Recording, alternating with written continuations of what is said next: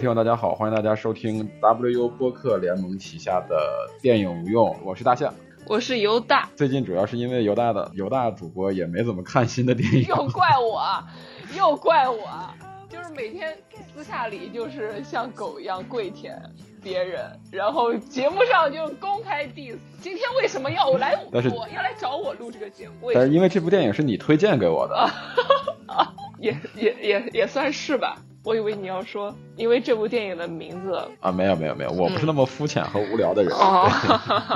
好，然后那个，因为看了看了标题的也知道，今天我们要聊要聊的是《高个儿》这部电影，嗯然后也算是少有的一个非院线片。可能之前我们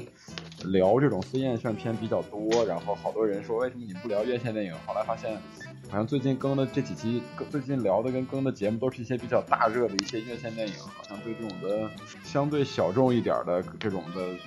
这个这个，比如说是这个电影。这个电影节类的电影好像聊的会稍微比较少，但是这一部，因为我看完以后也是非常喜欢，所以我觉得反正也不不存在什么时时效性吧，就是推荐给大家。我觉得，嗯，就是高个儿。然后影片信息还是由犹大主播给我们来介绍一下吧。嗯，好，其实还有时效性的。这个片子的是代表俄罗斯选送今年奥斯卡，可能奥斯卡颁奖季的时候，我们、我们放这个放这个片子，可能就是蹭了一波时热度吧。但是基本上基本上那个奥斯卡选送的话也是陪跑啊。今年有《寄生虫》啊，《痛苦的荣耀》啊，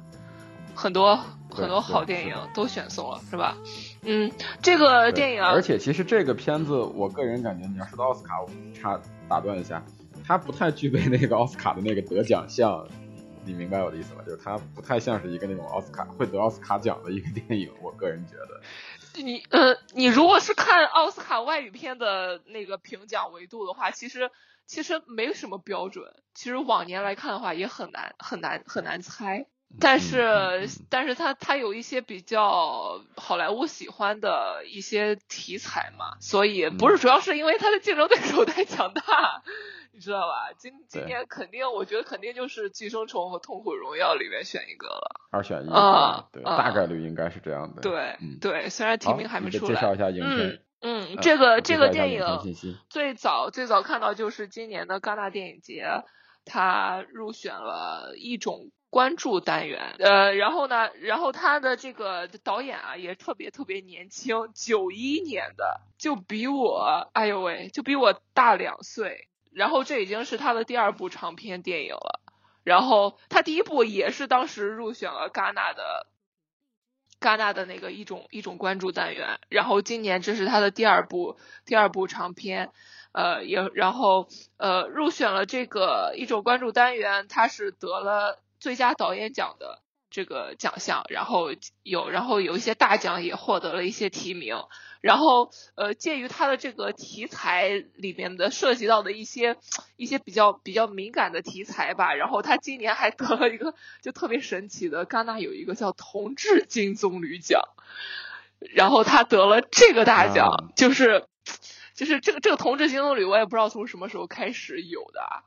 就是对，然后主要的得奖就是大概是这些，然后他今年这个奖，然后还还得了一个三十二届的欧洲电影奖的提名，那这个奖十二月份才开始颁，提名主要是提了女主，呃，最佳女主角，还有呃最佳服装设计。这个服装设计，我觉得我们后面可能也会也会提到，是一个这个影片的一个优点吧。呃，对，然后然后这个电影呢，它就是这个康杰米尔，一个俄罗斯导演，呃，二十八岁，刚才也说了。然后编剧呢，编剧也有导演之一，然后还有另外一位编剧叫亚历山大。然后这个导演，导演他说呢，他说这个是没有原著的，但是呢，他他有受到呃一个白俄罗斯著名的一个女作家呃阿列克谢耶维奇。就是也是一个诺贝尔文学奖的获得者，他的一部作品叫《战争中没有女性》。他看了这部作品之后，然后他编出了这个，他声称是受到启发，然后编到了这个这个这个这个剧本。然后对影片的大概信息就是这些。哦，对我刚才说到一种关注大奖这个这个这个这个提名。就是我觉得我们可也可以延展的说一下，就是今年今年我今天看了一下这个一种关注大奖，呃，各项奖项获得全部都是跟女性苦难题材有关的，然后我就去找这个这个这个这一届的这个评委评这一届评委，结果发现是就是加百农的那个导演，那个黎巴黎巴嫩的那个导演，呃，纳丁拉巴基是他一手评出来的。所以我就说，为什么今年这这这整个片单里面全部都是全部都是女性苦难题材，女性是对对，所以我觉得他有可能他得的这个奖也是，就是可能也刚好就是碰到了一个一一个很好的一个契机吧。当然不是说这个电影一呃没有没没有那么好了，只是就是天时地利人和。所以，所以得奖也是比较比较正常的，对，对。呃，然后你先聊聊你看看完这个电影的第一观感吧。其实我在看之前，对于这部电影就知道它是入选了戛纳，但是对于它没有更多的了解。嗯。所以说，当时我也是在在在就是不太确定，因为资源下起来，但是。呃，隔了很长一段时间，要不是你推荐的话，可能会再放一段时间再去看，因为最近要看的东西实在太多了。嗯嗯。但是因为你推荐了，所以我就赶紧把这部电影给看了。先聊聊你的一些整整体的观感吧。呃，因为这个题材吧，当时就是那个呃，就是戛纳电影节前线的时候，就是国内就有很多报道，但是当然了，国内的报道不是关于这部影片啊，更多的是关于比如说像《寄生虫》啊这样的，《痛苦与荣耀》这样的。然后当时他的他的艺名还不叫这个高个，当时国内的艺名叫兽人，兽人 对对，然后我就这个这个艺名就非常非常戛纳系，就是就是你会觉得我我我我我本来以为是可能是稍微加点魔幻的那种主义的，然后就是对这个片子就是开始关注起来了，然后后来就是发现他。又变成高个了，哎呀，哎，高个儿，这是不是对吧？跟我有共情啊！然后我就去看了，结果发现，哇塞，这个女主果然非常高，比我还高，一米八七。然后，呃，就我我我我看了这个片子，刚开始我终于知道，哦，原来平时别人看我是这么看的。嗯。对，感同身受。是是是，然后然后然后，因为这个这个电影在刚开始可能前二十分钟、十五分钟左右，就给我一个特别大的一个一个冲击，当时那个那个情绪就一下被调动起来了。就是可能之前他打的那些什么关于同志的旗号也好啊什么的，其实我很讨厌对给电影贴标签的，我就我就是想。安安静静的来欣赏一部电影，就是他还好，他没有说专门为了这个呃一些标签的强化来去来去做这部电影，就是看完之后还是非常顺畅而且完整的，就是他不是说像有的有的电影，他就是嗯他就是觉得哪些哪些议嗯议题会比较好用，他就会疯狂的会放大一些这种议题。但是像他像他描绘的二战之后的俄罗斯列宁格勒的景象啊什么的，这些给我的观感都就是给我的冲击都是非常强的。可能因为平时也比较比较少的能够看到像这样的，就是来关注呃来关注，比如说像俄罗斯这样的国家在战后的一些情况的电影，可可看的比较少。然后看到了这个之后，就觉得还蛮，一个是新奇吧，还有而且觉得是确实是非常完整。就是我当时看这个电影的时候，第一观感就觉得它这个角度选的特别的刁钻。就是我在看之前，我也没上豆瓣儿，因为就是你就是就是就是很简单，就是你推荐说它很好看，然后我就拿来看。我对他之前这个故事是讲什么的，我一点都没去了解，也没去查豆瓣或者干嘛的，我也不知道这个人是导演是多大的一个导演。呃，就是整体让我看完了以后就非常的惊喜。我看完的第一感觉，我以为会是一个那种的俄罗斯的呃老的一个，对，至少应该是中年导演才对吧？中年才会去我我的对我的概念里边，就是这个年纪的你，你只有上了一定年纪，你才去，你才会想要去挖掘这种历史里边的一种边边角角的东西。因为我对这种东西特别感兴趣，就是我喜欢看那种的历史片，包括对于战争的战争题材的电影，我不太喜欢看这种，比如说正面描写某个战场呀，或者是写某个英雄的呀。我比较喜欢看的是，就是在普通人在战争中中或者在战后里边那种那种挣扎的状态。就是一表达表表表现一些我不知道的东西，对这个我是比较感兴趣的。这个片子我觉得就是百分之百的完全的符合了我这方面的一个那个不可以说是期待吧，就是喜好吧，可以说。而且他选的这个点非常非常牛逼，就是他这里边他有一个有有一个同性关系，但是他对这个同性关系的描写并不像是。呃，就是我们现在电影语言里边对于同性关系的那种的描写，嗯，以及描摹，对吧？他不是说是把这个同性关系写的非常美呀，或者说是写的这个同性关系特别的纯洁无瑕呀，或者特别的炙热呀，他都不是，他始终保持的是保持的是一个很苦闷的一个状态。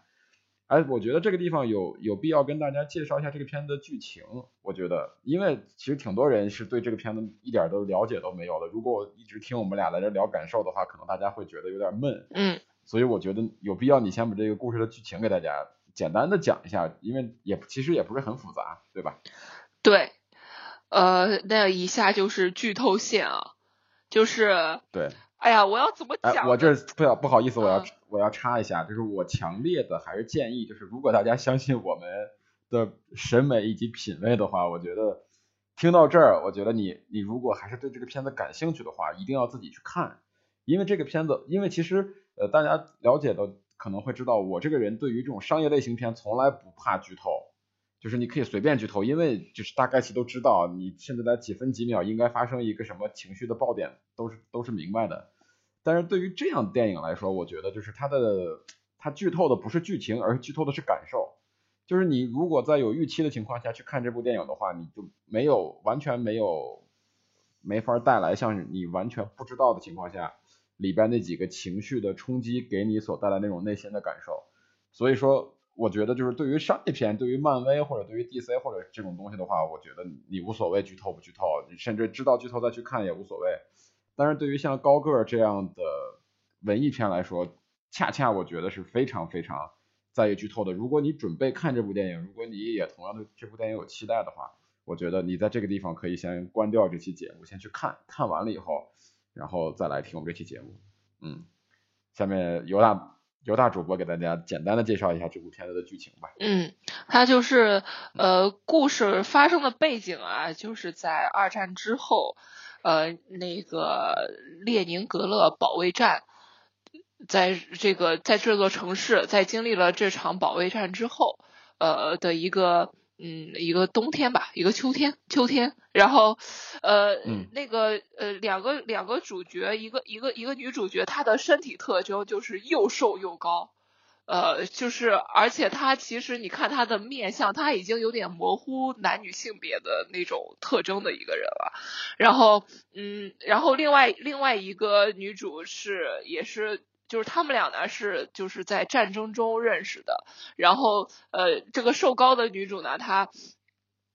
呃她是在战争过程中就被派遣到后方来了，就是在医院里边呃当这个这些伤员的一个护士，然后等到这个战争结束之后呢，另外一个女另外一个女主也回来了，也回来之后呃。但是这这在这过程中呢，其实我们之前一直都不知道这个另外一个就是后后来回来的这个女主，叫叫叫叫玛莎，玛莎她是在战争这个这个这个这么残酷的这个战争里面她是做什么的？只是只是知道呢，她有一个小男孩，但是由于。这个战争的关系呢，他没法亲自带这个小男孩，所以在这个瘦高的女主就叫伊亚，伊亚回来的时候呢，他就把自己的孩子托付给了伊亚，呃，但是呢，中间发生了一件非常悲剧的事情，就这这个要说吗？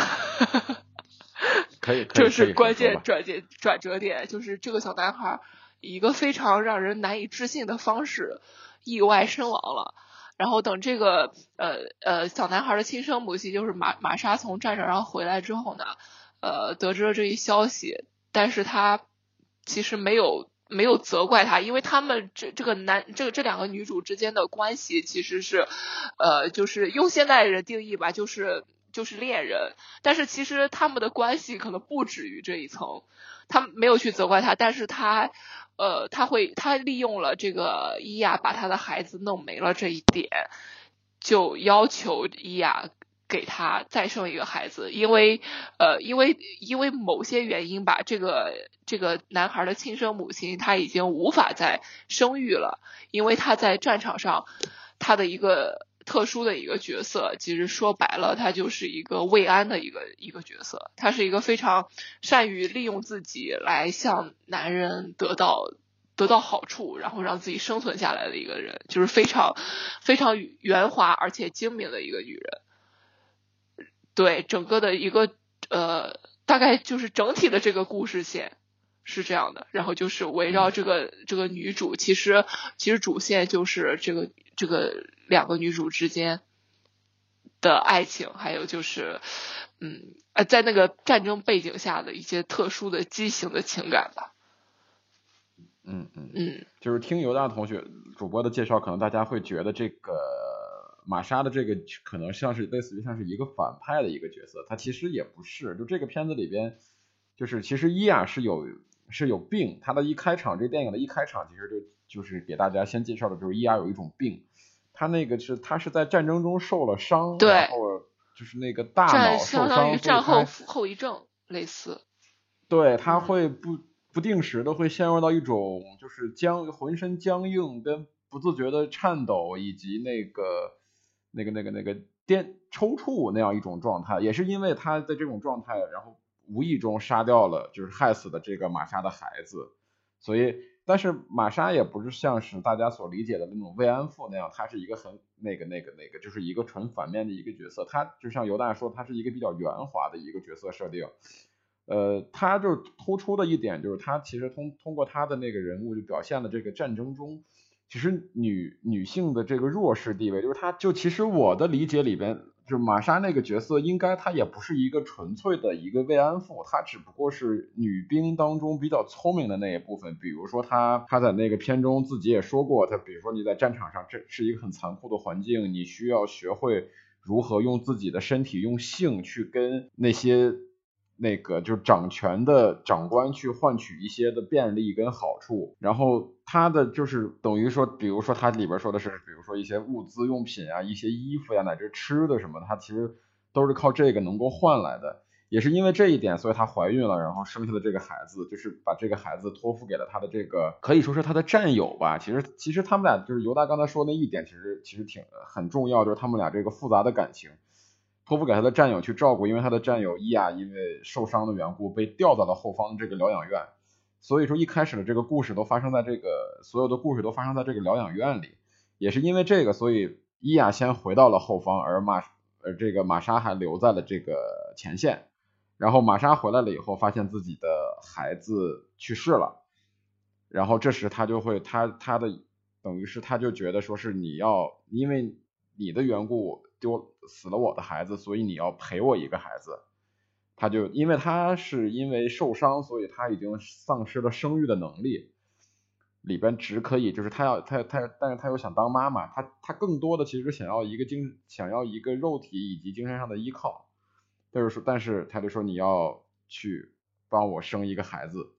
然后后面所有的故事都是产生在就是建立在他们两个的这一个。就是有些扭曲的要求上吧，就是你必须还给我一个属于我的孩子，但其实这个孩子跟他并没有任何的血缘关系。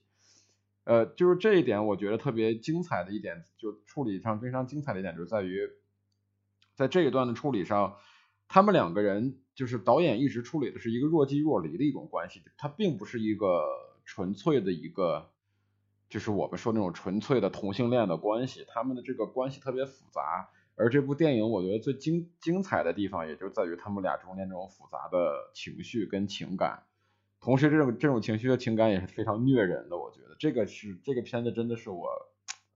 可以说是二零一九年看过最让我难受的一部电影吧。就是刚才尤大一直绕开的那个重重要的情绪点，就是他们的那个孩子的去世那场戏。那场戏真的是真的是非常非常非常的虐心，就是我看到那个地方的时候，我不得不摁了快进，就是我已经知道他会情节会往那个方向发展，我不得不摁了快进，因为那个地方就是导演真的是就是很冷静的把整段那段没有用任何的拍摄技手技巧或者是手段去忽略，就是把那段死亡。完完全全的展示在你面前，就这个东西对于我来说就太难过了，所以我不得不摁了两下快进，然后一 把那个把那个漫长的那段死亡给它快进掉，就是因为那段就真的每一秒对于我来说都是度日如年的感觉，呃，所以说这包括后面的一些情绪的发展、情节的发展上，我觉得这都是一部让你就非常治愈，就是治是 让。导致你郁闷的那个治愈，不是会治疗你的那个治愈，是非常治愈的一部电影吧。就是，所以后来我这段时间，我不知道你啊，我这段时间对于这种的俄罗斯电影，其实有一种生理上的抵触，就是好多俄罗斯电影都让我特别的不开心，就是从利维坦到那个无爱可诉，一直到那个危楼渔夫，到这部高个儿，就是。俄罗斯呢，而且而且还有一点特别奇怪，就是他们这些让我不开心的电影的电影导演都非常年轻，呃，都都不是说那种的说老导演，或者是都是一些中生代的，以及是一些年轻的导演所呈现出来的作品，就是让我特别的难过，所以我现在有点不太敢看俄罗斯电影了。呃，然后我们说到这部高个，这部高个也是后面就是他会，他因为要生一个孩子，但是他。只能去跟他们那个疗养院的那个领导，对吧？应该是他们疗养院的一个一个头吧，去上床。然后同时呢，玛莎也跟也是在等于是回来用他的继续用用他战场上的那一套，用他的肉体去换这种物资呀，或者是换这种好的东西的时候，跟一个年轻的跟一个年轻人产生了感情。然后后来，但是这段感情当然了，也是无疾而终的。让人唏嘘的，反正最后的结局，我觉得也是一个非常悲悲剧的一个一个一个结局吧。这就是整个这部那个高个的一个剧情梗概以及它所传达的一个基础基本的一个情绪吧。然后随后我们会简单，因为这部电影好是好在不是说它的一是它的这个剧情，我觉得非常好，还有一方面是它的表现形式以及它的音乐以及它的服装、它的摄影。以及这个导演在这个电影里边对于色彩的非常准精准而灵活的把握，我觉得都是非常牛逼的。所以我们在后面会着重的会谈一些这个细节上的问题。那个关于就是俄罗斯的这个这个苦难电影啊，我也是感同身受。前段时间，前段时间我看了那个，我又把那个切尔诺贝利就是那个电视剧。看完了，虽然是 HBO 拍的，但是，哎呀，看完之后真的是，我当时还批痛批这个这个美剧呢，我怎么能用美国人的思维来描写俄罗斯的这个这个灾难？嗯，这看完之后。觉得却觉得，哎呀，这不敢不敢再看第二遍。这个每个民族可能都有每个民族的特质，你比如说是法国人的浪，我们所谓说的按常规意义上来讲的那种美国人的自由，呃，德国人的严谨，法国人的浪漫，然后 日本人的变态，对吧？韩国人的不要脸，当然这是开玩笑啊。但是我觉得，就对于你像俄罗斯的这个艺术艺术表达来。他一直是非常悲怆和沉重和痛苦的，嗯，就是他就是你就甚至包括你像是就像你刚才说的 HBO 拍的那个切尔诺贝利，我觉得也是一样，他也是深深的展示了这个民族的所这个民族里边每一个个体所背负的那个属于他们这片土地的苦难吧，我觉得这也是我觉得这也是很重要的一点，就是为什么俄罗斯的一个这么年轻的一个电影导演却能拍出这样的故事的一个主要的一个原因所在吧。嗯，我觉得你先来吧，你先聊聊这部电影的优点。呃，我们要不就先从刚才呃你提到的他的这个关于场场景啊，不，等一下，你刚才有提到一几场几场戏，就是除了那个小男孩的那一场戏之外，哦，那一场戏就刚开始，其实这这个这个电影还没进行到，可能也就十几分钟的时候，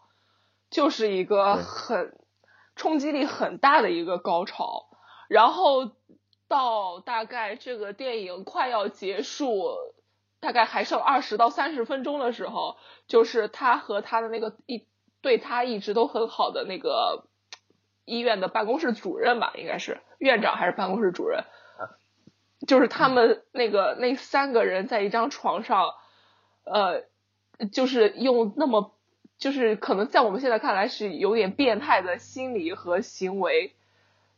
的的的的那场戏，而且那场戏也是从头拍到尾，就是我觉得那一场戏也是特别特别变态，但是让你看了看到之后，你就会觉得特别特别痛苦。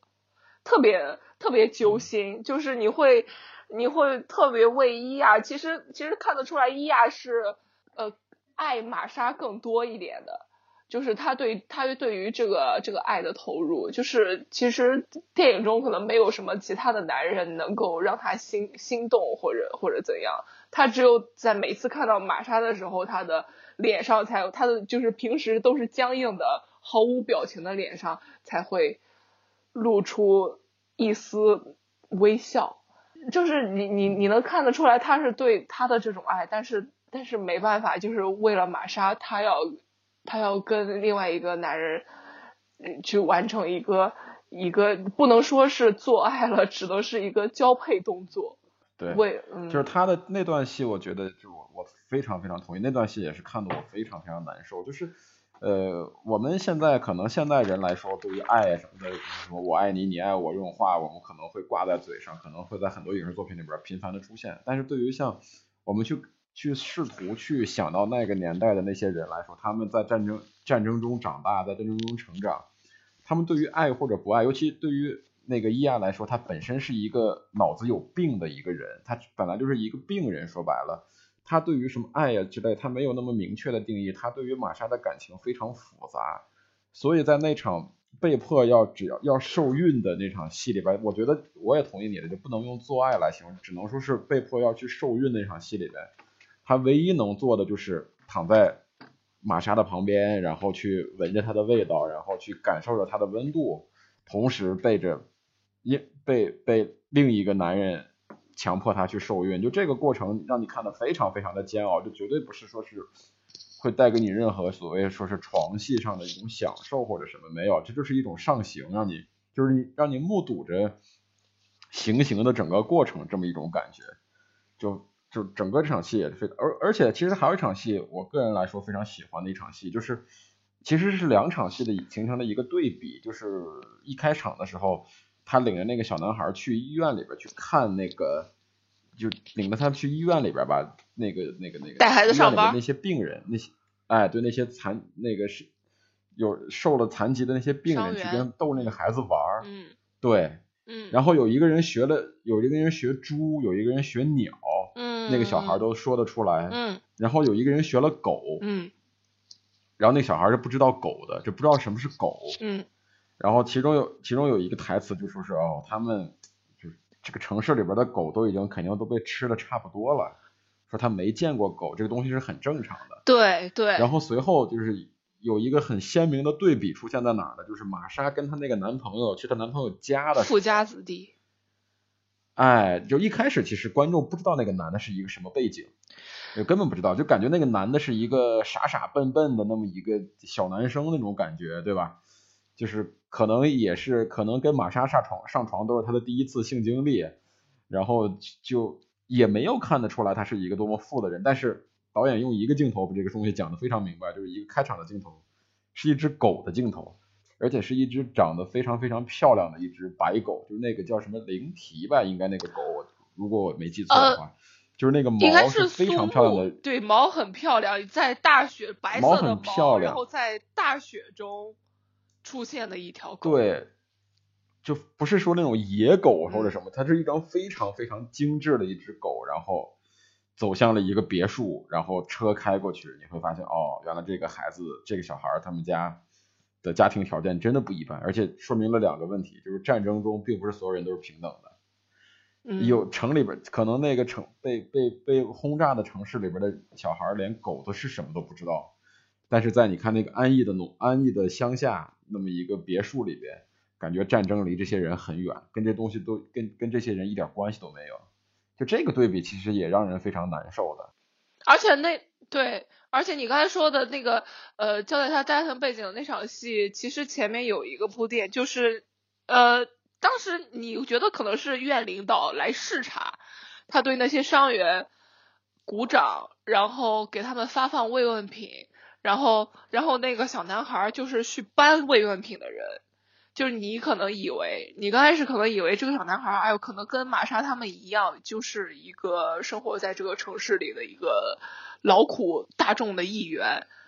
然后，但是那里面那里面有一个细节，就是那个长得一看就是就是像一个领导的一个女人出现在商人面前，发表了一番，就是看起来其实是非常虚伪的一个讲话之后，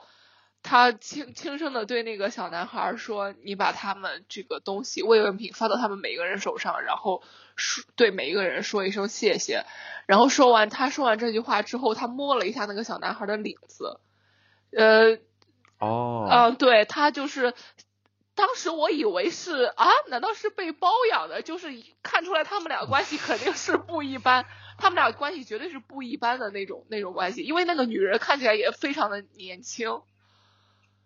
他说完这句话之后，他摸了他领子，就是，但是这个小男孩不想被他摸领子，就是他还没有他把他的领子整理完之后，他就转过去了，去给那些伤员发慰问品。然后这是在前面埋了一个伏笔，然后到后面就是你说的那个狗出现的时候，呃，那刚开始那那个狗的那个那个面部特写时间很长啊，那个镜头一直拉拉拉拉拉，然后推上去之后，推上去之后发现哦是一个女人在牵着一个狗，然后在近景推下来的时候才能看到哦原来这个女人就是就是去慰问伤员的领导，然后他们俩人哦原来是母子关系。就是就是啊，就是这个这个，你没看出来那个那个那个那个女人是是他妈妈吗？到这场戏的时候推下来的时候，你看到啊，这个女人原来是母子关系。因为在那一场慰问伤员的戏的时候，我的注意力被被另一场被另一个部分给吸引走了，就是那个点，我觉得也是写的非常棒的。这场戏我觉得也是写的非常棒的一点。所以就是这个电影的它的叙事效率有多高？它一场戏它可以。把他想说的几条线全部都说出来，甚至是就是你可能刚开始没注意到，他其实是在埋伏笔，然后到后面他一定会给你有交代。我那场戏里那场戏里边，我被被吸引走注意到的一点，我觉得这个戏写的非常棒的一点是那个女那个女女领导吧，过来讲了一些这种虚头巴脑的，对。套话就就你们是什么国家的英雄，我不会忘国家不会辜负你们，如何如何的。其实是很有距离感的，他讲的这些话，虽然他站站在伤对站在伤员中间是很有距离感的。然后有一个伤员开始鼓掌，嗯嗯哦，他就开始他就开始疯狂的鼓掌，鼓掌的时候他的伤口就裂开了，嗯嗯。就是这个东西，我就我我可能是我的过度过度解读吧。就那个这场戏，我觉得就就是一种对于这种伤员的一种过度，就这这种的无意义的话，其实对于他们来说就是一种过度的伤害。是的。他那种的，就是他对，就是他的已经愈合的伤口又却却又被又又又又裂开，裂开以后他还在不停的鼓掌，然后直到他被架走，就是你并没有因为之前的一个前情前情提要是。就他们已经连饭都快吃不起了，就吃不开了，他们没有饭吃了，已经就很饿。就是伊亚去跟他们那个领导说是那个说是领导说是我我多给你准备了一些东西吃的，放在了你那个桌子上还是什么着？因为你他要他知道他有他他要养一个孩子，嗯，对。然后同时你看伊亚他们家那个邻居就一个穿着一个小背心的一个一个那个毛背心的一个色老头，嗯，然后也不停的在对伊亚。示好，物质诱惑，但是一直没有搭，对对对，一直没有搭理他。就这个，我觉得是，就是把这个整个这个战后的背景描绘的就非常非常的到位，跟这个不同阶级之间的人物的这个关系。对，你可以说它是一种控诉吧，就是我觉得是非常非常非常扎实跟用力的一种控诉。但其实那个伤口裂开，它也是，对，它也是有一个代表性，就是有一个符号意味在的，就是。很很明显的一个就是战战争的创伤无法愈合，就是就是他这这这个电影还还有一点就是类似像这样的，就是我们解读起来可能把它抽象化了，把它抽象成一个一个一一一个符号学的一个东西，但是他给你了，但是不会让你反感，就是像其他的很多导演他就会，对吧？就是搞一些很莫名其妙的镜头，他其实。他是想告诉你，哦，我这个是一个，其实是一个象征符号，它是有什么什么样的韵味。他他这个这些，他他就是这个导演，他选用的这些符号，都是把这些就是怎么说呢，把符号已经带入到的叙事的节奏里面去了，所以就让你看起来非常的分是非常顺畅，不会反感，而且还能还能就是结合这个背景，呃，给到你这样的解读。我觉得这个是对符号最好的运用，就是最佳效率最佳的一个运用。然后其实这个电影我觉得还有一个还有一个优点，就是集中在它的这个对于颜色的运用跟选择上，没错，是非常就是它的这方面跟它的故事跟它的剧情融合的非常好，嗯，而且不突兀，嗯嗯，我觉得你可以从这个方这个方面来聊一聊，嗯，就是呃，当时看到其实你刚开始看到这个海报的背景，它的色调就是非常。明快的，就很多人说，呃，这个电影里好多场景都像油画一样，这个确实确实是如此，因为呃，因为你可能知道，就是呃，尤其是在经历了这个呃围困战之后，呃，可能给人的感觉，这个整个城市可能是灰蒙蒙的，是毫无生气的，就是可能会带给人这样的感觉。但是每一每一个外景，就是我注意到的，只要是涉及到城市的，在呃嗯。就是夜景，夜景的外外外景戏，这个城市都是红红的，就是它的它的灯光就永远像永远像远处着火了一样。就是你知道，如果在现实生活中，这个城市的街道它不可能全部都是这样的红光的，无论是你是车的尾灯也好，还是还是怎么样，就是它它给你的一直是那种红红的感觉，然后。然后再到室内的时候，室内的每一场戏，除了医院呃之外，其他的就是，比如说在伊亚的家里啊，或者是嗯，或者是在那个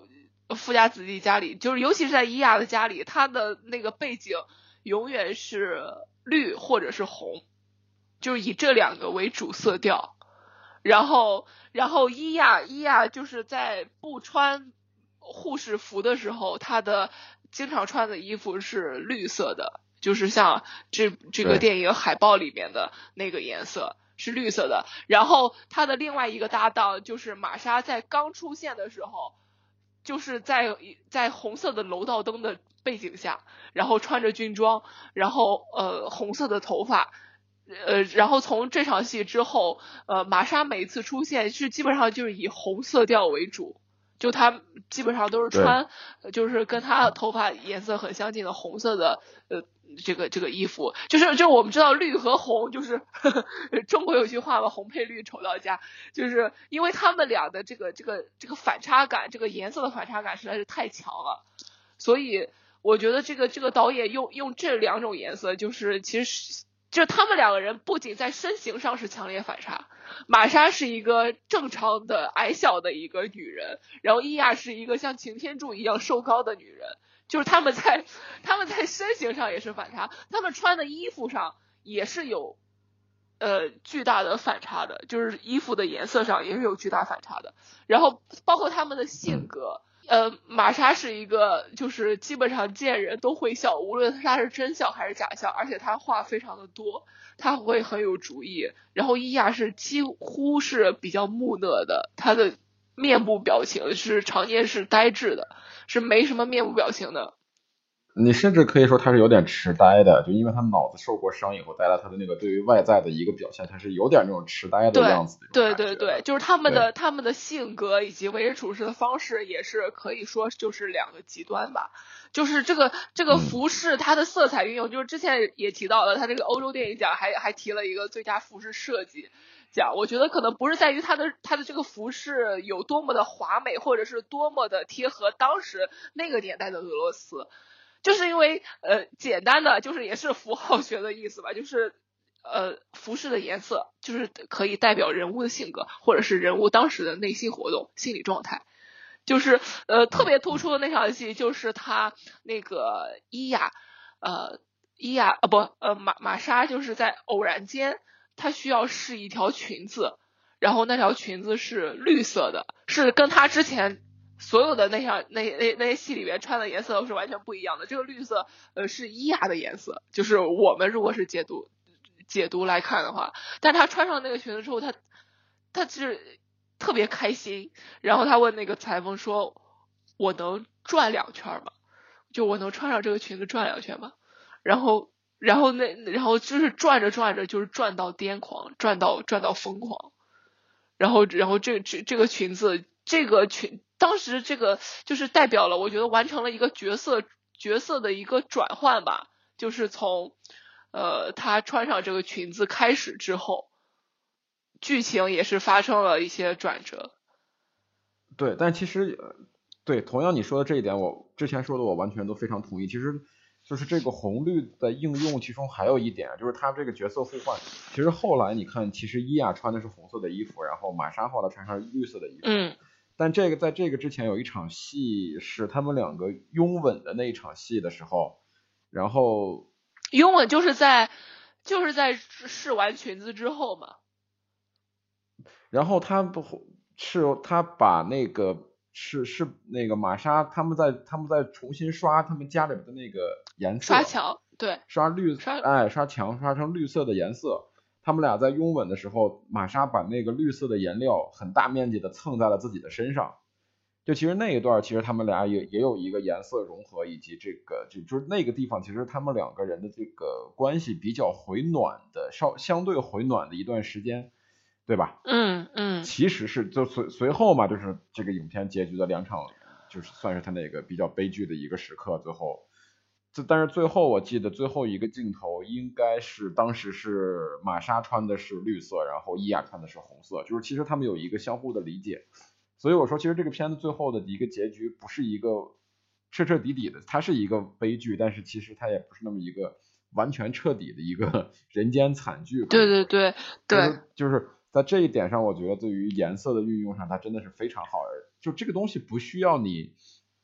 说是呃百分之百的去关注，而是它这个颜色以及他们所穿的衣服的这个，会在潜移默化的去影响你，就影响观众对于这个对于这个两个人物理解以及他们两个人物情感上的一些连接上的一些理解。就这个东西，因为它这个我是二第二次，因为要录节目二刷的时候，特意去注意了一下这一点，才注意到哦，原来他们两个的主打色的融合，以及他们两个人颜色的互换。但是你其实，在观看中，你是呃，就算你就算你不去注意这个点，也不影响你去理了解他们两个人的感情。所以他们这个是潜移默化的一个东西，我觉得这一点做的真的非常棒。嗯，就是慢慢的在互相影响，就是慢慢的到后面是互相互相理解。有一种那种互相理解的，就是呃已就是已已然如此了，已经这样了，我们只能互相理解。我不知道你最他那个结局，我最后结最后理解的，他其实最后还是就是玛莎还是无法理解伊亚，就是玛莎想要的跟伊亚想要的还是两个东西，但是但是他们两个在这种就是有点畸形的感情中找到了一种比较畸形和痛苦的平衡。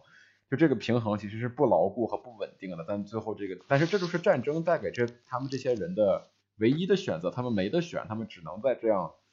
畸形的感情中继续维持着平衡。就这个东西其实他特别痛苦跟无助，嗯，就太无奈了。你之前就对于伊亚来说，其实也给了他选择的权利，他也他也他也做出了属于自己的选择，比如说是去呃玛莎说的复仇也好，他也想要有一个，其实他。我甚至觉得，后来我觉得他其实他自己也是想要一个孩子的，就是这个孩子是他觉得这个世界上唯一能够把他和玛莎永远连接在一起的一个东西。就是其实对于对于伊亚来说，玛莎永远是处于一个不安定状态的，因为她随时可能去，就是我们说的直白一点，她可以去勾引别的男人，可能就会会去跟别的男人组成家庭，嗯，对吧？嗯，但是。她给不了她她她没有任何东西能够把玛莎留在她身边。既然你想要一个孩子，既然你说让我赔给你一个孩子，好，那我就赔给你。我他他其中有一个台词，我记得是，呃呃，就是他去看那个妇产科医生吧，应该是。然后妇产科医生说：“为什么说为什你为什么要一个孩子啊？不是，是他第二次次第二次要去跟那个呃主任去交配，对，去受孕的时候，对那个那个主任其实那个主任也很惨啊，他也是受害者呀。对对对，那主任也也有点崩溃，说我不理解你为什么要就是对啊。然后他他那句对那个翻译过来是我想成为他的主人。”然后这个他，对这个他是女他嘛？不，刚开始可能你会以为可能是这个孩子什么？他说哦，我想成为他他的主人，就是他对于他对于那个伊雅的呃不，他对于玛莎的爱是是非常非常强烈，而且且且有点有点变态的。就是有点病态和变态的，对对对，就是他是就是安静的外表下包裹的，就是可能可能玛莎是他就是唯一的一个依靠了，就是非常强烈的这种，就是企图想要用孩子来控制他的，就是像你刚才说的，对，就很无奈，你就你看到他说了这句话之后，你会觉得很，你会觉得特别无力，就是给你的感觉，对我我我我没有什么可以为他做的了，我只能。跟一个随便跟一个男人，我一定要生育，要生出一个孩子来，我才能留住他，就是特别惨，特别惨。我只能跟一个他他玛莎指指派给我的一个男人去生育，然后去生出一个孩子来，就是就是他觉得就是对他说的这个台词对我印象特别深，就是他说的是他说我不是不是说是我想成为他的母亲。嗯。就是母亲这个东西，其实对于对于他米娅米娅来说是没有任何意义和概念的。他并不想成为母亲，玛莎想成为母亲，我想成为主人。就是这个这一个点是非常就是非常触动我跟点出这个主题的。就是他不是说想就是跟这个什么母性呀、女人的这个母性什么的都其实跟没有任何没有半毛钱的关系。他只不过想成为他的主人。这个他你可以理解为说是肚子里边的孩子。也可以理解为是玛莎，就是我想成为玛莎的主人，我想通过一个东西把我们两个永远的绑在一起，嗯，而不是会担心说他要分离。最后有一点就是他最后其实没怀孕，他最后其实受孕没成功，他两次都没成功，嗯，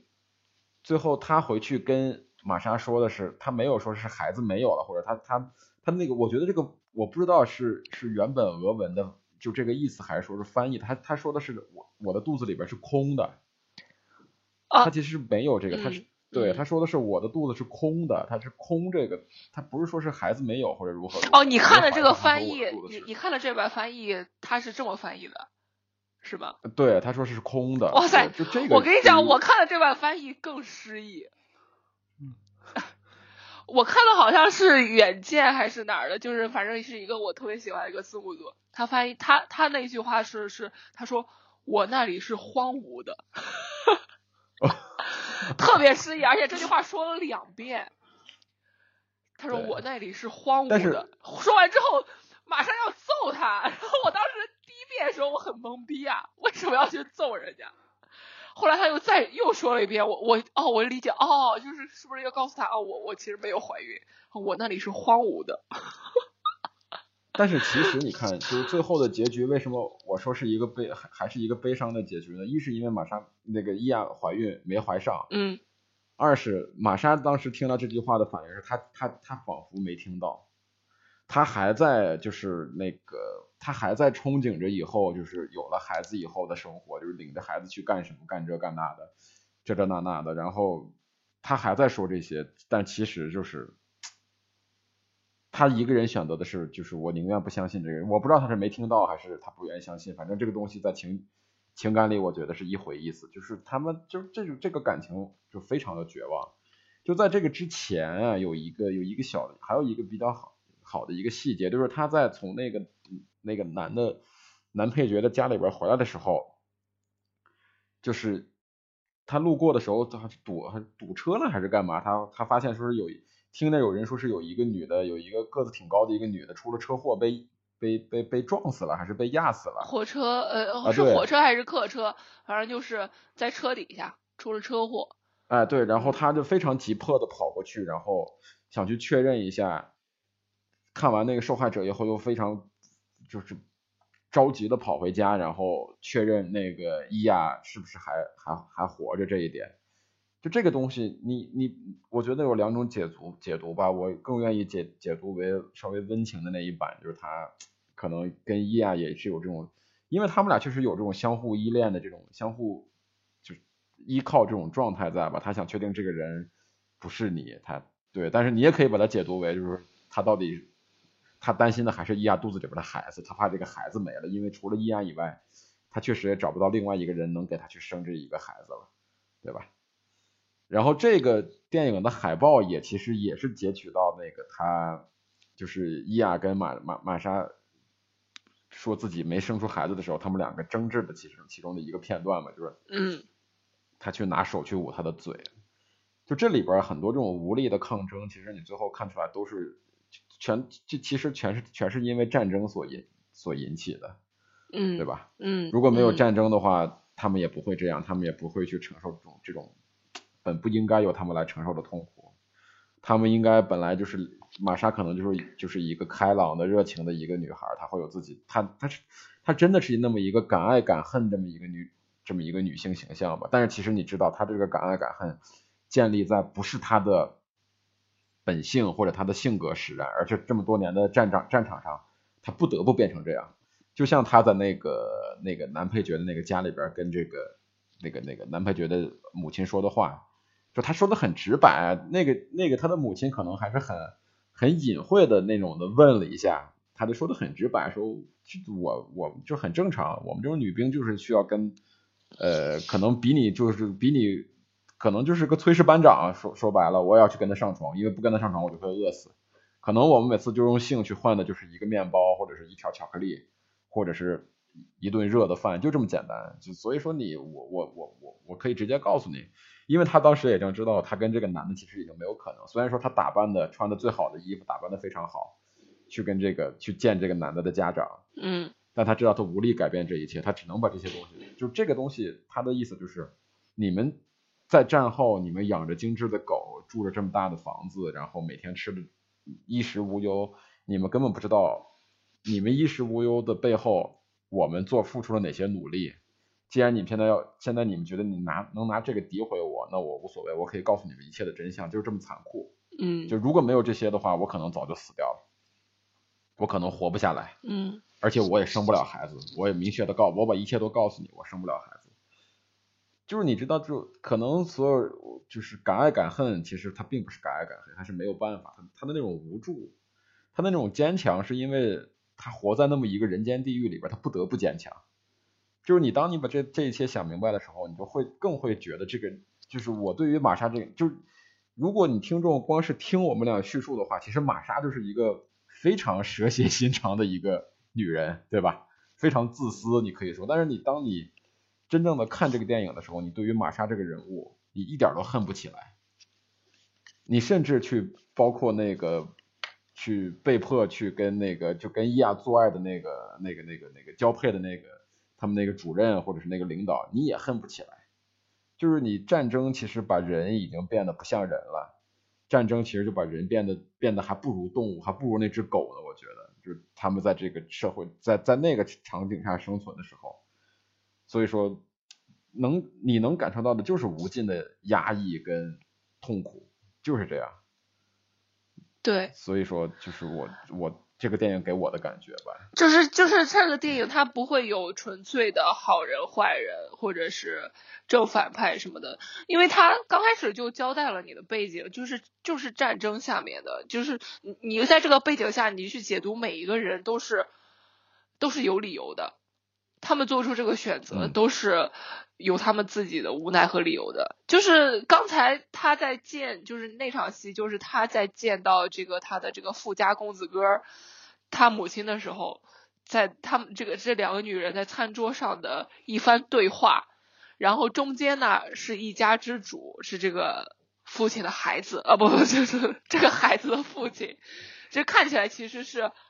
可能是一个很很很威严的一个角色，但是他在这个两个女人的对话当中，他一句话都没有说，然后直到这个呃，他母亲就是其实一直在就是讽刺这个呃玛咄咄莎逼人，对讽刺玛莎，你你这样的女人怎么怎么着的，然后直到他他这个这个这个小小男孩听不下去了，很生气的走开之后，他爸爸说说了这个全片的唯一的一句话就是，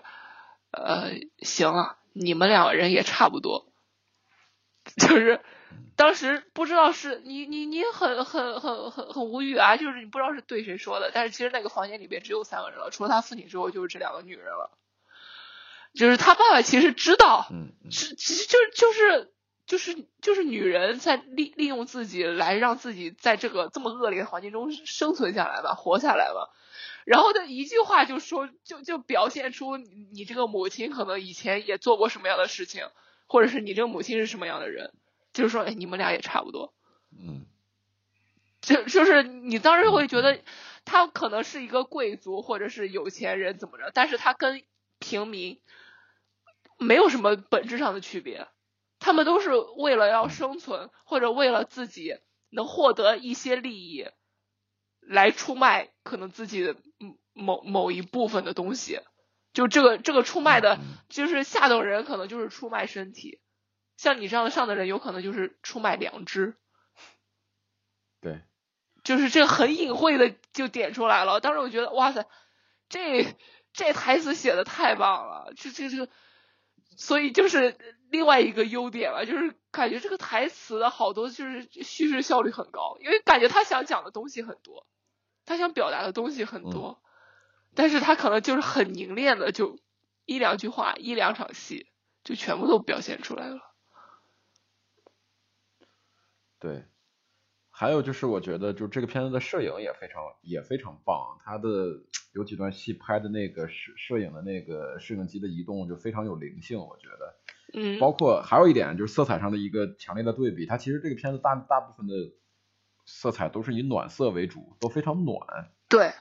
是对，的，但是只有在那个男配角的家那场戏是一个明显的一个冷色调，而且非常干净的那场戏的那个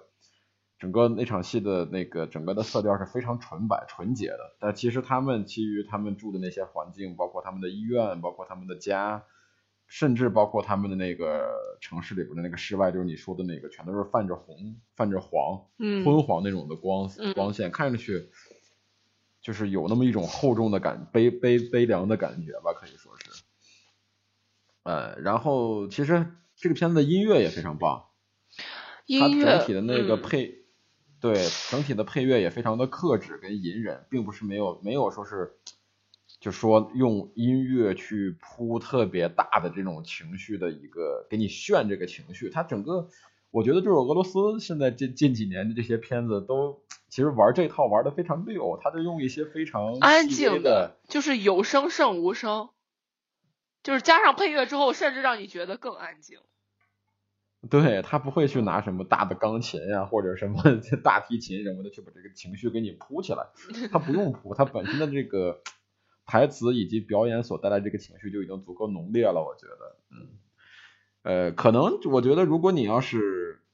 呃非要是强行的鸡蛋里边挑骨头给这个片子，当然这个片子就我觉得它肯定不是一个说是影史留名的一个那个那个影史经典或者如何如何，但是。我觉得就是为什么我们却很少的谈这个缺点呢？就是它缺点其实也有吧，就是我个人感觉，如果你要强行去说的话，嗯可能这个故事还是一个，嗯，就特别奇情的一个故事吧。这个故事还是拍的有点，就是就是怎么说呢？就是呃，稍微人物可能在某些地方他稍微有些拧吧，而且他这个呃情节稍微的设计的有一些极端。但是我觉得这不可不可以说，就是你看你怎么解释这个东西了。如果这个这个这个这个这个这个故事是真人真事改编，可能好多人也就忽略了这个问题了。但是这是一个写出来的故事的时候，有些人就会讲的，哎，你又是，哎，你是不是在蹭同性的题材的热度呀？然后你又是这种的这种的要生孩子呀，这种代孕呀什么的，感觉好。但其实但是其实我个人的观感上来讲的话，他并没有把它拍的非常的。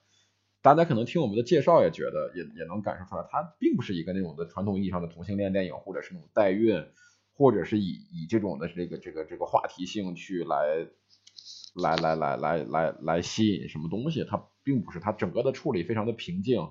非常的克制，非常的隐忍，就这一段我觉得还是还是比较好的吧，嗯，整体来说，所以我不太愿意给他挑什么问题，就是去去鸡蛋里边挑骨头吧，我觉得对于这样的作品来说，呃，他的情感冲击力足够大，也。也没有让我有特别多的精力去去关注他在一些小问题上的一些处理处理方式，嗯，就是但是个人来讲的话，你愿不愿意接受这个故事的逻故事，那是你个人的一个选择。但是对于我来说，我还是比较吃这个故事的，所以我我会选择去接受这个这个讲故事的方式以及这个故事本身吧，这是我的一些看法。然后犹大还有什么想补充的吗？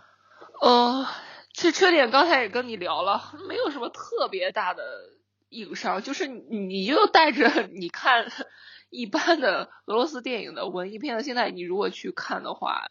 又觉得这就是蛮优秀的一个一个作品。但是我觉得，呃，可能就因为刚才我在浏览这个影片的这个获奖信息，之前也提到了，呃。他呃在那个欧洲电影奖上，他提了一个最佳女主角。那我觉得，其实这个女主的这个表演跟她整个的人物设定，其实是有一点，呃，有一点，就是这个表演可能带来的这个感觉吧，是有点闷的。就是可 因为她，那你说，对高个儿，就高个儿这个人啊，你说伊亚伊亚本身对对对，然后直到。直到玛莎出现的时候，我觉得好像才是给了这个电影一道一束光一样，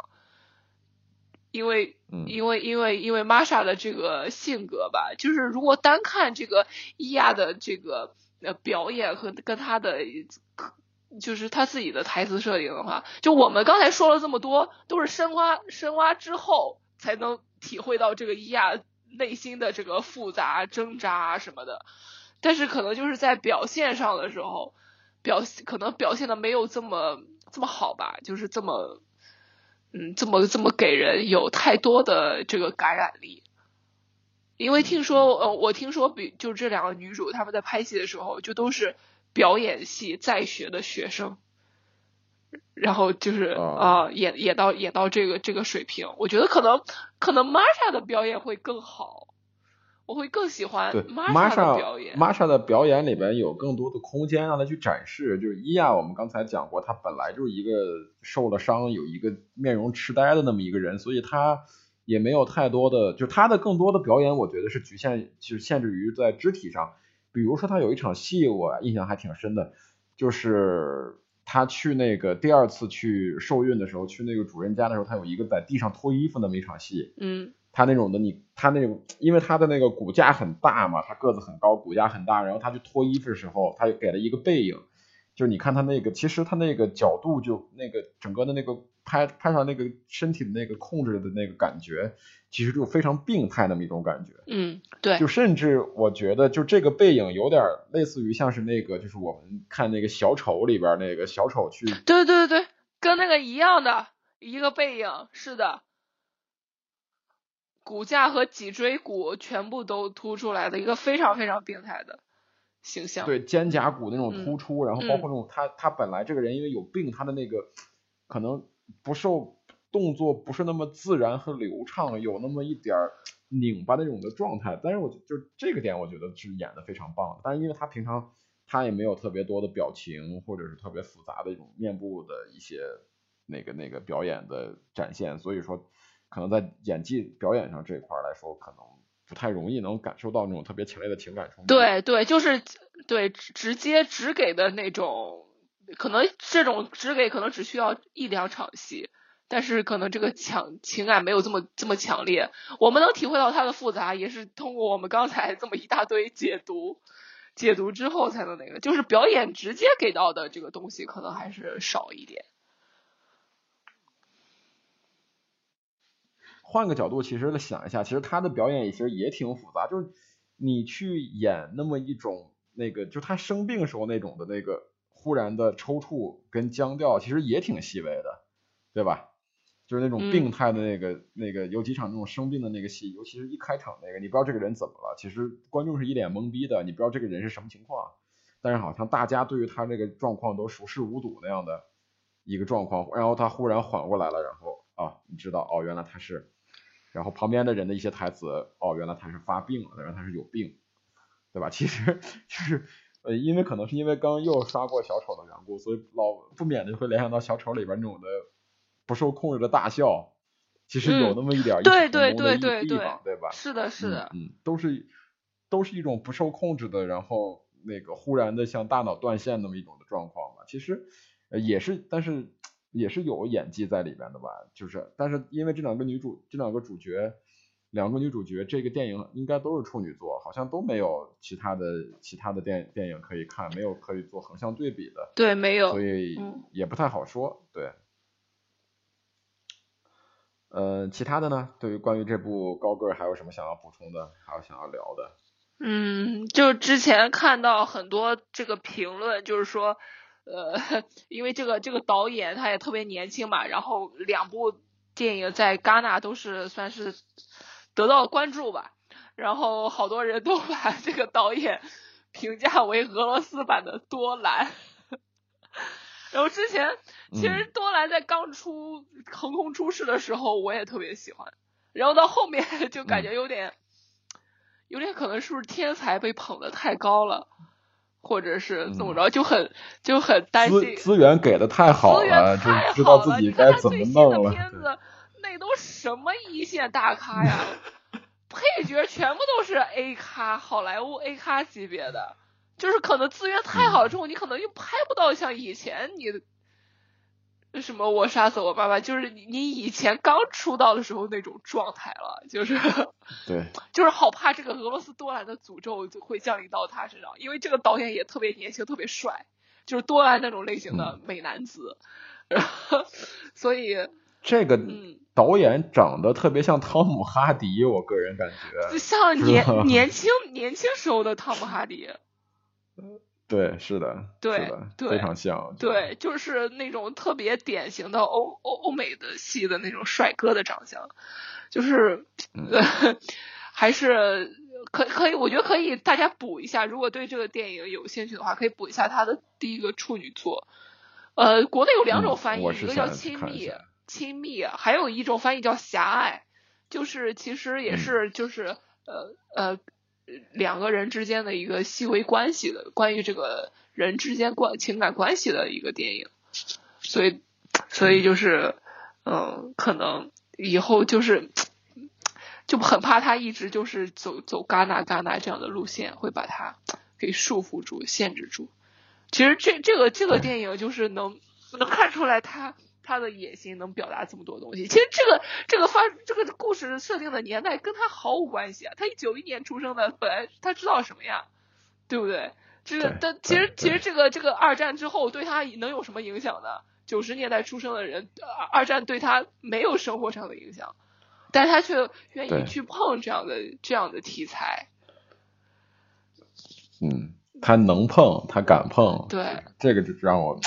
就是我在看了这个人的，看完那个电影以后，去搜豆瓣的时候，看了这个人的年纪以后，我又要酸一下了，就是就是当我们的年轻导演，我们别说九零，就是这这种这种将近九零后这些年轻导演，就是我们的八零后导演，连连连自己的校园生活都拍不好的时候，就更别像更别奢望说是会有一个导演能够拍属于自己爷爷辈儿的事儿了吧？这真的是我觉得而且这个差距实对在太大了。而且其实你比如说，我们每次就是经常讲国内的这个新生代导演的电影啊，总是会跟日本、韩国比，说呃咱看看他咱们邻居，就是呃咱上边也有邻居啊，就是其实俄罗斯它国内就是对。文化还有文艺这方面的，其实很多态度跟我们其实有很多相似的地方吧，但不不不能说，比如说像我们现在这么这么恐怖，这俄罗斯也是恐同啊，就是可以说是举国恐同体制吧，对吧？然后他们也是有，其实他们他们的这这个文化政策跟我们有很多相似的地方呀，但是他们他们嗯。却仍旧能拍出这样的电影，就是你或者说是他们仍仍就愿意敢，或者是敢敢哎拍出这样的，就是就是有时候我们我们在讲还就我们在骂国产片的时候，就是可能总能归结到体制上。那你看看人家呢，人家体制也是跟我们差不多呀，对不对？那这这有时候可能真的不一定是体制要背锅，我觉得，就是有的东西，就是我我想到一个特别搞笑的事情，就是好多年前，当时是《速度与激情》速激七还是几，呃呃，那个就是就是那个那个那个演员去世的那一集，在中国爆卖的那一集，就是就那个那个时候吧，呃，然后就是国内总是说。国外的大片要是上映的话，什么的总会就怕遭遇删减，然后一遭遇删减，大家都骂广电。其实，其实后来就是好多电影你送送审过去，就是自己自己先把自己给吓死了。就是广电可能其实他没有要求你删减，或者没有要要求你删减这么多，片方自己先删，先删个十几分钟，就是先拿出自己的诚意出来。然后再去送审，对对，对吧？国内这样的事情很多呀，就是就是先把太他也先把自己给吓死了，然后再再再送上去，就是你能说你怪，你能说你这个事情你就完全怪体制吗？你能完全让广电背锅吗？就是，对，我觉得还是创作者自己的本身吧，就是创作者自己本身要要去要要要去要去自己去进步。就是你不能说这个东西我不能碰啊，因为怎么怎么着的，就是国内有先例啊，有规定或者怎么怎么着的。就我觉得可能有有一部分情况不是这样的，就是您看看，您看看邻国俄罗斯，人家也是这样啊。但这个东西我觉得咱们不能跟俄罗斯比，俄罗斯人家是出了。确实是出过好多这个电影巨匠的一个牛逼的电影国度。是的，是的。我们现在往回往回说的话，其实我们能拿出手的资源，能拿出手的，就是这个这个老本并不多。对，我们跟什么俄罗斯文化根基还是不一样。哎，都没法比，没有任何可比性。我觉得，尤其跟俄罗斯比，没有任何可比性。就是人家这个这个，他们的电影工作者是看着那些东西长大的。我们的电影工作者看的本国的东西没有太多可借鉴的东西，就是我们的东西是断代的，就是从第五代之后，从第五代开始拍武侠片以后，等于就结束了，over 了，然后剩下的所有的都是摸着石头过河，以及就是墙内开花墙外香而已，就这个东西没有任何可比性，你，呃，这个是各方面的一个差距吧，我觉得就是全全方位的一个差距，是无法在短时间内弥合的一个差距，根本就追不上，就按目前这个这个这个这个。发展方向来看，我们完全可以说是 没有没有追上的可能性，就就认命就好了。就是对方太对方是哥斯拉，然后自己其实还是小蜥蜴，在。哎，就是对对对，就是你跟博尔特比比短跑，然后人家先跑人，你跟博尔特比五十米，比一百米，然后人家先跑五十米。就就就是说白了，比如说现在我们国内最被业界认可的文艺文艺导演。年轻导演，就是可能，比如说就是毕赣了吧。我如果说毕赣，可能没有人会不太认。啊，你要说你要说八零后的话，对，就是八八零八零年代的话，对，那就是毕赣。啊，就是年轻一代的导演，就是毕赣刚一出来捧上神了，就是感觉就是捧上神坛了。但其实毕赣就是大家说的最多的毕赣模仿的就是塔可夫斯基啊，就是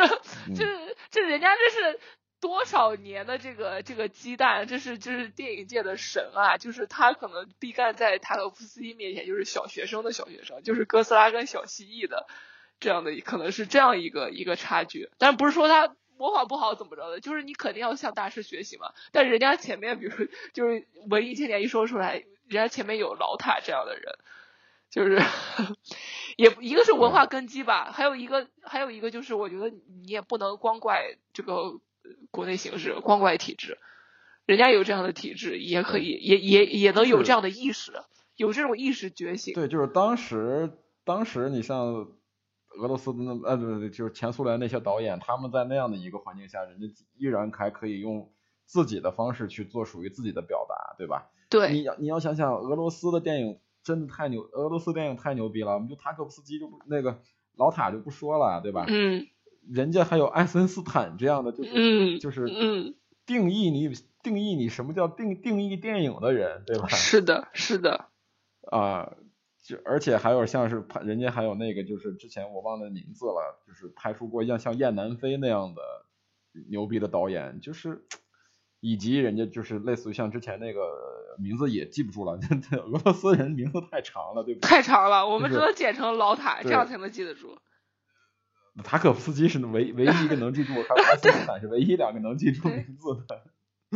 还有像拍那个叫那个哦，拍燕南飞的那个呃卡拉托佐夫，我这都能记得住，他太牛逼了。让我现查了。还有那个就那个哦，还有那个就那个西伯利亚理发师，对吧？你这这人家拍出的是这种这种影史级经典的东西，就是但是你像中国电影，你现在说哪一部是影史影史级经典的，我好像貌似真真的说不出来几部，就是能够影响、能够左右影史发展的这种电影来说，好像我们真的是拿不出手。我们可以左右中国影史发展。有我们可以说或者说左右亚洲影史发展，但是我们说影左右世界影史发展的电影里边，我们真的是乏善可陈的。但我觉得可能就是严 我我能想到嗯就是侯孝贤，侯孝贤？是的，侯孝贤可对侯孝贤可以算影响世界的，影响世界很多导演。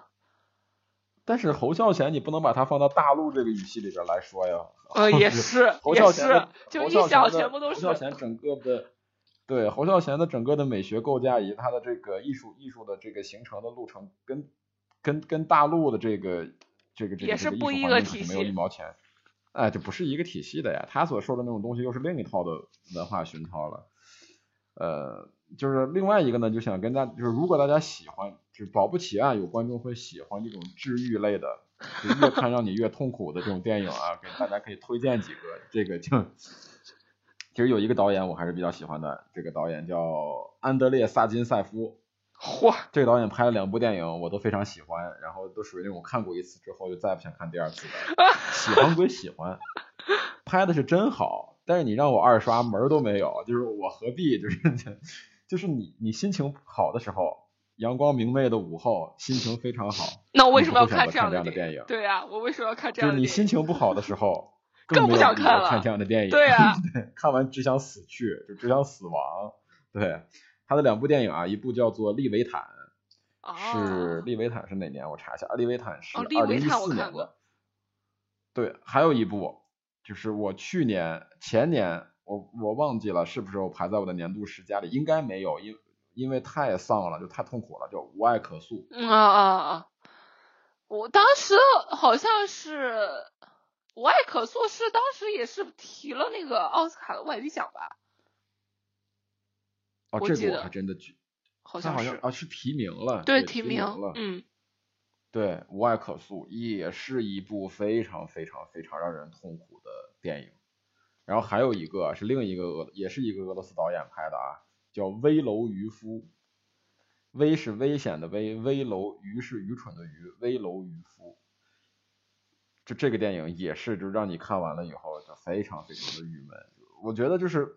治愈这一块儿，我操，俄罗斯有一种有一种天赋，可能是就拍这种让人看了以后想死的电影。对对对人，生一片灰暗，对，而且就是感觉他们对他们那种治愈跟亚洲其他语系的还不太一样，就感觉他们这个民族就是经历了太多，就是天灾人祸，呃人祸居多了。就是 我们也看过一些类似于像是像是这种日本那种治愈的电影，你会感觉看完了以后，你感觉我操，这这主角过得真惨，这主角真可怜，对，我就想大哭一场，我太看完了太难受了，如鲠在喉。然后，但是利维坦、危楼渔夫跟无爱可诉看完，你就觉得操，人类完了，人不过如此，人类存在的意义到底是什么？人活在世界上就是为了痛苦，嗯没有别的。就是他们现在的欢乐只是 暂时的欢乐，对迎接你的是无尽的痛苦与压力。他们想，他们每次要表达的苦难，就是你会觉得这是普世性的，对，就似乎就是看透了人类本质，就是每次他们都是他们那种苦难，这种苦难是跟你感觉会跟我生活息息相关。对只不过我生活里边这种苦难可能是一，但是他在电影里边给我展示的这种这种一亿苦难到 一万的时候，一万的时候嗯会怎样，你就会觉得我操，这不就是我可能某一天这种东西随时可能会降临在我的头上，但是被遗弃的松子的一生那样的，可能这种生活我永远都过不了，它永远跟我无关。但是像危楼渔夫、像利维坦、像无爱可诉，你可能就某一天这个东西，这个苦闷、苦难就会降临到你的身上，然后你的生活就会被压垮，你就会变得像剧中的人一样。非常就只只能走向无尽的黑暗，没有别的选择。可变态扭曲变态扭曲。嗯就保不齐，但是这种东西，但是我后来也换了一个思路吧，就是像，嗯，这样的片子其实可以让我们更坚强，就是让我们在面对生活中的苦难的时候可以变得更坚强。就你会觉得，得这这都算啥？对我觉得这是电影的意义，就是电影会扩扩充你的生活的维度，就是当你在生活中失去一些东西的时候，你会想象想，你会想到就是在曾经在电影中。我目睹过失去更多的，或者失去的更痛苦。嗯，但是你会再想一层，可这是电影啊，这不是真实的，我自己的苦难是真实的，越想越绝望，陷入死循环。保不齐，保不齐啊，保不齐有观众、有听众朋友会喜欢这个路子的，可以去尝试一下吧。我只想说，嗯，行吧，那我们这期节目洋洋洒洒的跟大家。聊了一个半小时了，其实就总的来说还是推荐大家去看一下这部电影《高个》，真的是非常优秀的一部电影。哪怕你就是你哪怕单纯欣赏他在艺术方面的一些那个的造诣，我觉得也是值得的，嗯、对吧？我会更推荐，比如说在校的学生，就是在学摄影表演的这种艺术系的学生去看，因为、嗯、我会。我比较推荐的是，对于这种历史，就是对于这种历史大历史下的这种小人物感兴趣的，或者对于这种战争，对于战争本身，对于战争外延的一些东西感兴趣的人去看。那这个对对于或者是类似于喜欢这种反战题材的电影的观众，哎，可以去看这部电影。哎，有对有一个片子，你说到奥斯卡，其实有个片子我正好要推荐给你，其实顺便推荐给。听众朋友们，就是也是是也是奥斯卡系的，就今年的印度选送的最佳外语片、哦。对，印度选送的，印度有嘻哈是吧？啊，对，他妈这名字翻译的太屎了。对，对我当时因为这名字差点错过这部电影。啊，啊我觉得，我觉得人家这个电影的字面翻译叫《街头男孩》。哦，Street Boy。对，就本身是一个非常 hip hop 的一个片名，但是。啊被中国的译者翻译成了“印度有嘻哈”，译成这样是不是要上映就啊？这为什么要译成这样啊？保不齐，你说的，我觉得上映的可能性不大，但是可能会有国内的这种公司去买这个片子的版权，然后比如说上一些爱奇艺啊之类这种流媒体的平台是有可能的。嗯、但是上映，除非他会在。但是他的那个卖相并不会在这个今年的奥斯卡上取得什么成就，所以我觉得上映的可能性几乎为零吧，可以说是，嗯，那个还再再外延一下。现在我比较期待的就是，现在我比较期待的就是《寄生虫》，然后得奥斯卡最佳外语片，然后这上映一下，有可能，对吧？那个什么，呃，你说这个，我我想说，其实今年。就是各个国家选送的奥斯卡的系的电影哦，除了中国香港之外，其他的我觉得都可以看，都还有。中国选的是中国选的是哪吒对吧？我记得。哦，对，大陆选的是哪吒，香港选的是扫毒二。比如说像台湾选送的那个，我觉得也可以看。谁先爱上他的？你看了没？我看了。我看了，我看了，我看了，啊谁爱上他？我看了。还还有点意思，就其实其他。像什么巴西看不见的女人，今年得了那个呃一种关注的大奖的，就是好多好多这些、啊这些小国，就是他们选送的那些电影都可以看。哦，法国《悲惨世界》，我操，《悲惨世界》我巨推荐，巨巨巨巨巨推荐，太好了。大陆为什么不选送？为什么不选送？为什么为什么不选送《少年的你》呢？上映时间错了呀，早上一点的话说不定。哦，不行，不行，上去之后有损国威，就是 怎么能让别人看到我们学校里都是充满校园暴力的呢？我们学校里边是没有校园暴力的，就像我们往同学的眼睛里边塞纸的话，只是一种玩笑。我操，别说了，我都不，我都不忍心看那个新闻。太太恶心了。好吧，关于这期这个高个儿这些节目，我们就聊到这儿。然后，呃，喜欢这部电影的，然后可以添加我们的微信群。加群的方式是加我的个人微信，大象的全拼五六二零幺四七四八。然后我可以把你拉到我们的微信群里，跟我们聊天讨论，然后提供话题等等等等。然后多谢大家的支持与收听，谢谢大家，拜拜，拜拜。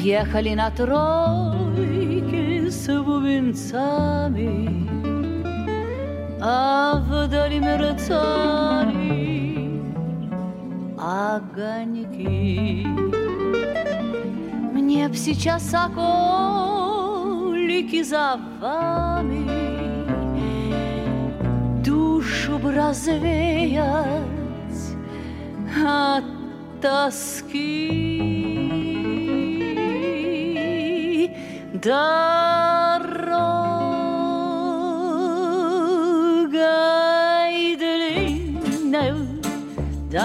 ночью лунную, да с песней той, что вдаль летит звеня,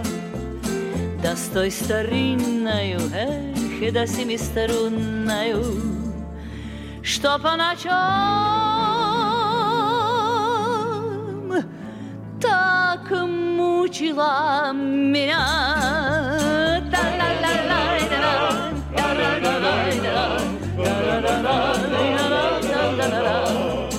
la la la la.